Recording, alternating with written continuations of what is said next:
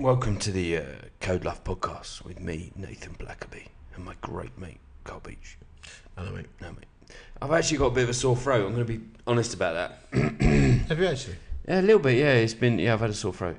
What's wrong with you? I don't know. That's why I can hit this low tone. My daughter said I've got a podcast voice. Nice to see you. Hi. Welcome to the... Anyway, I'm going to read something. Something we haven't done in a while, so we thought it would be quite cool to do, is read from some books, and we used to do this quite a bit. Yeah, we need to get back to it. Yeah. So this is a book called War and Grace, Short Biographies from the World Wars. Now, I went to Hamburg recently, stayed with a mate of mine who's in the British Army, and he gave me this, a major in the British Army, very cool guy. And he was like, have a read of this, so I did. Now, I'm going to read a little bit from chapter 12, and then I'll pause and we can chat about it. And this is about a bloke called Werner Simonsen. It was October 1914. The First World War had just started. On the Western Front, French and German armies were already locked in fierce battles. Yeah. Werner Simonsen was one of a group of 50 German soldiers from the 4th Guards Regiment involved in the Battle of Dixmude in Belgium. They had just taken prisoner over 30 French soldiers. The man Simonsen had captured had been a schoolmaster before being called up, and he seemed particularly distressed at the turn of events. So Simonsen spoke kindly to him in French and shared some of his rations with the unhappy man. As daylight came and the early morning mist cleared, the 50 German soldiers with their prisoners found that they were trapped between two French trenches. The French immediately opened fire. Within a few minutes, most of the Germans were killed or wounded. The two officers in charge of the Germans, a major and a captain, were killed right next to Simonsen. He survived by laying down in a small hollow in the ground. The firing stopped.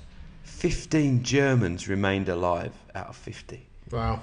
The French now came out of their trenches to deal with the 15 Germans who were left. In a victorious mood, the French took their prisoners. Then the attitude of the victors changed dramatically. The French were outraged to discover that some of the Frenchmen previously captured by the Germans had been killed in the confusion.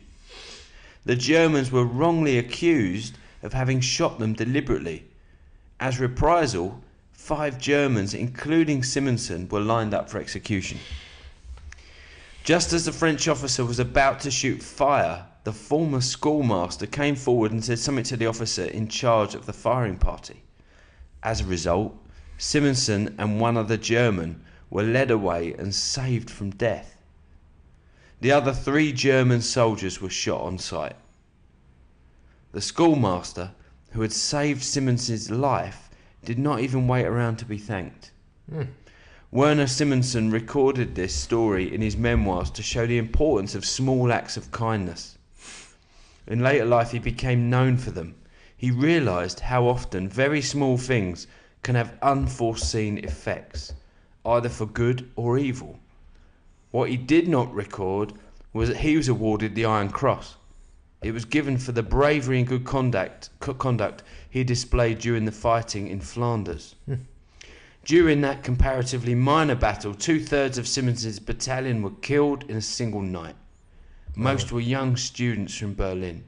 Whether Simonsen subsequently referred to the Battle of Dixmude's side, he called it Slaughter of Berlin's Youth. Going to pause there. Yeah. Interesting, isn't it? Start.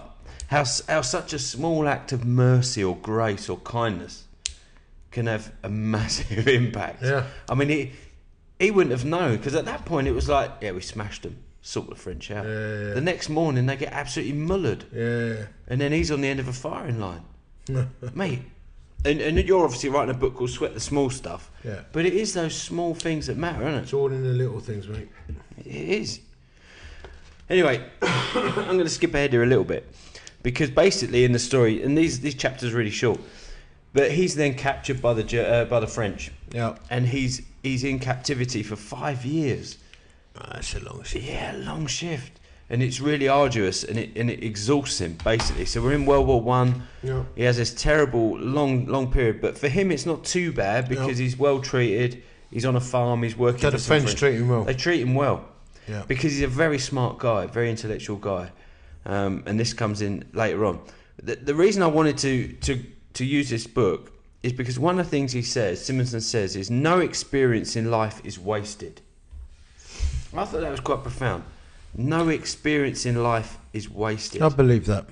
I believe that. Sometimes it feels like we go through stuff that you think there's no lesson to be learned. The thing is, like the stuff I'm doing at the moment, I was the Edge Network stuff I'm doing, EDGE Ministry Coalition. I was in Darlington yesterday, meeting a group of church leaders, and I was telling them the story of how we got it going. And I thought, do you know what? Everything I've done so far, the bank, the bad times, church planting, losing jobs, succeeding, well, losing jobs, but having to walk away from stuff, and financial hardship. It's all built up to this moment. 25 years of experiences have meant I could do what I'm doing now. Yeah. If I hadn't had any one of those experiences, I couldn't do it. I believe that. It's all, but in the time, you don't realise it. What's your plan here, Lord? We talk to blokes out there, I've been made redundant, marriage is under pressure, none of it's wasted. It'll come together for some purpose. See, even that, if we stop now, that's a powerful message. Yeah, it's all got a purpose. Everything. You can't see it when you're in the middle of it, can you? You just can't. It feels like everything's like. Me and Karen last year, we had one of the toughest and hardest years of ministry we've ever experienced. Yeah. Everything in us could walk away, but if we had, we wouldn't be able to do what we're doing now. No. Sometimes, I've been saying this to lots of people lately, and the best things you can keep doing, even when you're going through the really tough times, keep turning up. Keep showing up, because one day you'll understand why. Yeah. And God will see you through. Yeah, one day you'll keep turning up. Yeah. Yeah. Back to the book. It was not until early 1920 that Simonsen was eventually released. So he had 5 years in captivity. And this is what he said. We all had to live together in conditions of hardship, accept our limitations, and renounce any notions of self-importance. No experience in life is wasted, he concluded. I thought that was very cool. Very powerful. Mate, so I'm gonna just speed through some of this, because basically what happens is he, and I think this is an important untold story, this guy. He basically has this moment in World War One. He's then a prisoner of war for 5 years in France. He gets released. He heads back to Germany. Yeah. And he becomes a seriously influential man.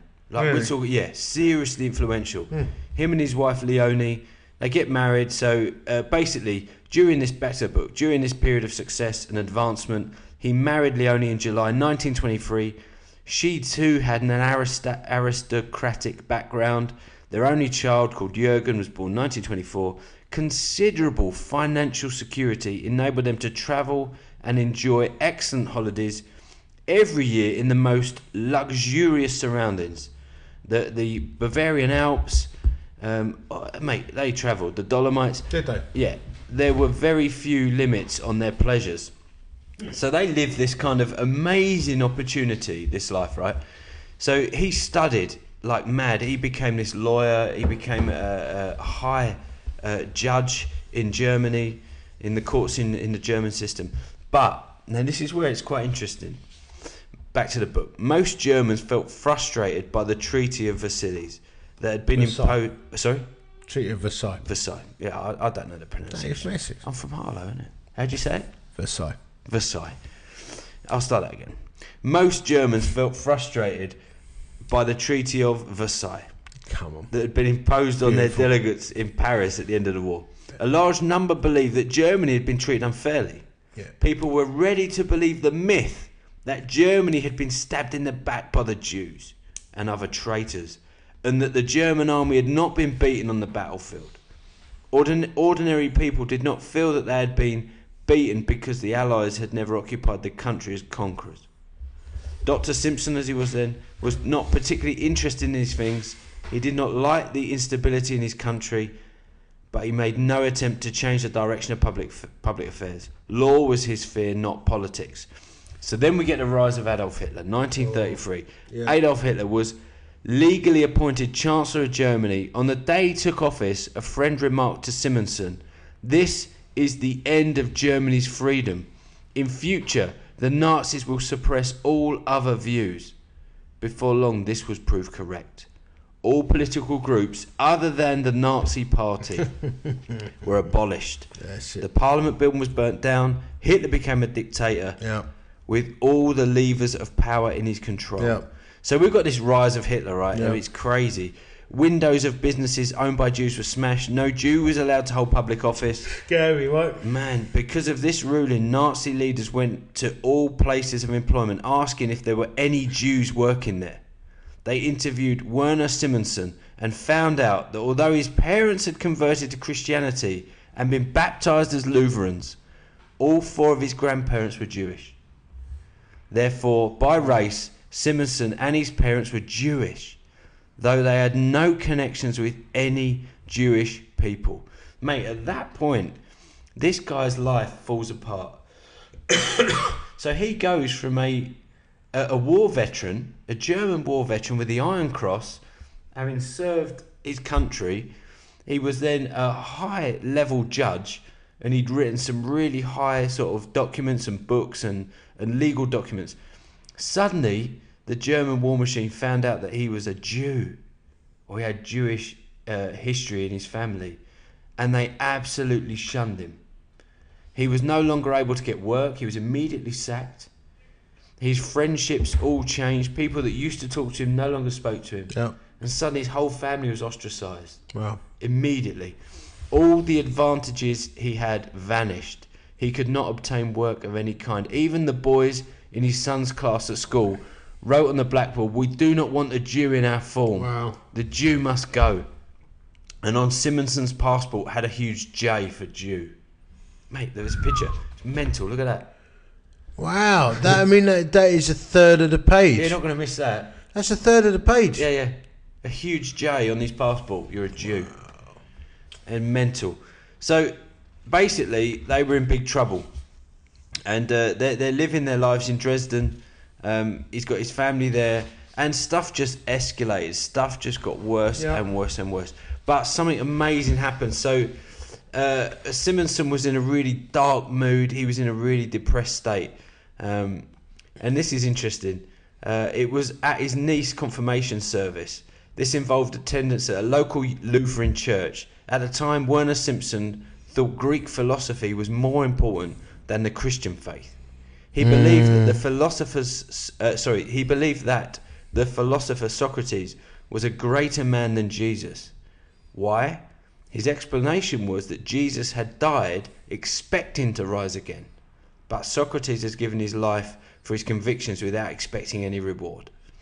"I did not believe in a personal God, nor in a personal relationship with God through faith in Jesus," he says.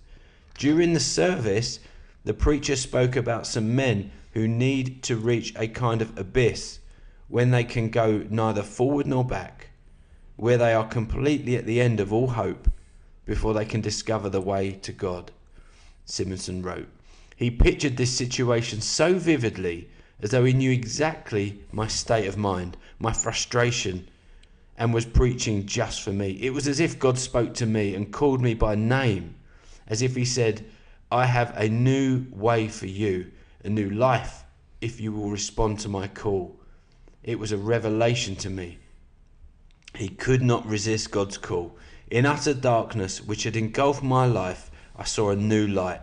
I met God, not only as the God of nature, not as the unapproachable God, far too great to be accessible to men, but now as a personal God, in a you-I relationship, as a completely new experience. He, in his mercy, had revealed himself to me through the preacher's words. God had touched my heart.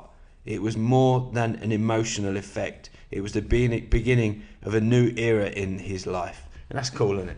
So he properly got saved. He became a Christian. And just to sort of summarise the end of his life and where this goes, persecution broke out badly, as you know, in Germany. And as a Jew, he had to get out. His wife and kids were okay, but he couldn't stay. So he managed to get a visa to England, and he came over to England.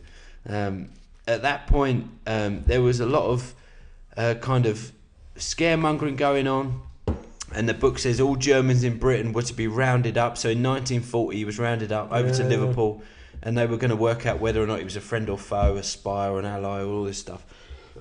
Imagine a trauma with that. Oh, mate, you wouldn't know. And, and the Germans said, if you come back here, you're in a concentration camp. Yeah. Like, you're done, mate. Imagine that stress. Man. So anyway, he was released and he went to study Bible. Imagine it's just like some refugees in our country at the moment. Oh, they'll be facing that. Yeah. That's the reality. We're judging whether they keep them or not. That's the reality. But he stayed and he went to Bible college at Ridley Hall in Cambridge. And this is quite a cool thing. So he ended up, I'm just going to just quickly run through this, but he ended up working as a vicar in London. Yeah. I mean, how cool is that? Very cool. What a twist and turn. Like, he was nearly killed in a trench in war, in World War One, and he ended up in Fulham for a long time working at St Mark's, vicar of St Mark's. Right. Moved about loads, and this is a nice kind of end to his life. Werner Simonsen lived to be 101. Did he? Dying in February 1991. Wow. Those who knew him commented on his godliness, prayerfulness, and the favourable impression that he had made on people from all walks of life. Amazing. It says here, he was a humble, self-effacing man who learnt from all the experience of his varied life. After all he had been, a soldier, a prisoner, a student, a lawyer, a judge, a husband, a father, an author, a persecuted nobody, a refugee, a theological student, and last but not least, the evangelistic minister of 3 parish churches. Amazing. He continued to preach in weakness until a few weeks before his death, still witnessing the blessing of God. That'll be us, mate. Mate, listen to this. Because of his ministry, there are many in heaven today. Yeah, come on. Bring it on. That's cool. That's it. Werner. What a legend. What a legend. Let's be that bloke. Mate, and it all started from an act of grace, a small, tiny, unseen act of grace. I can see you're struggling, here's some food. You're meant to be my enemy, but I'll share with you. It's all in the little things, mate. Man, it's powerful. Anyway, thanks for joining us. Code Love Podcast. See you next time.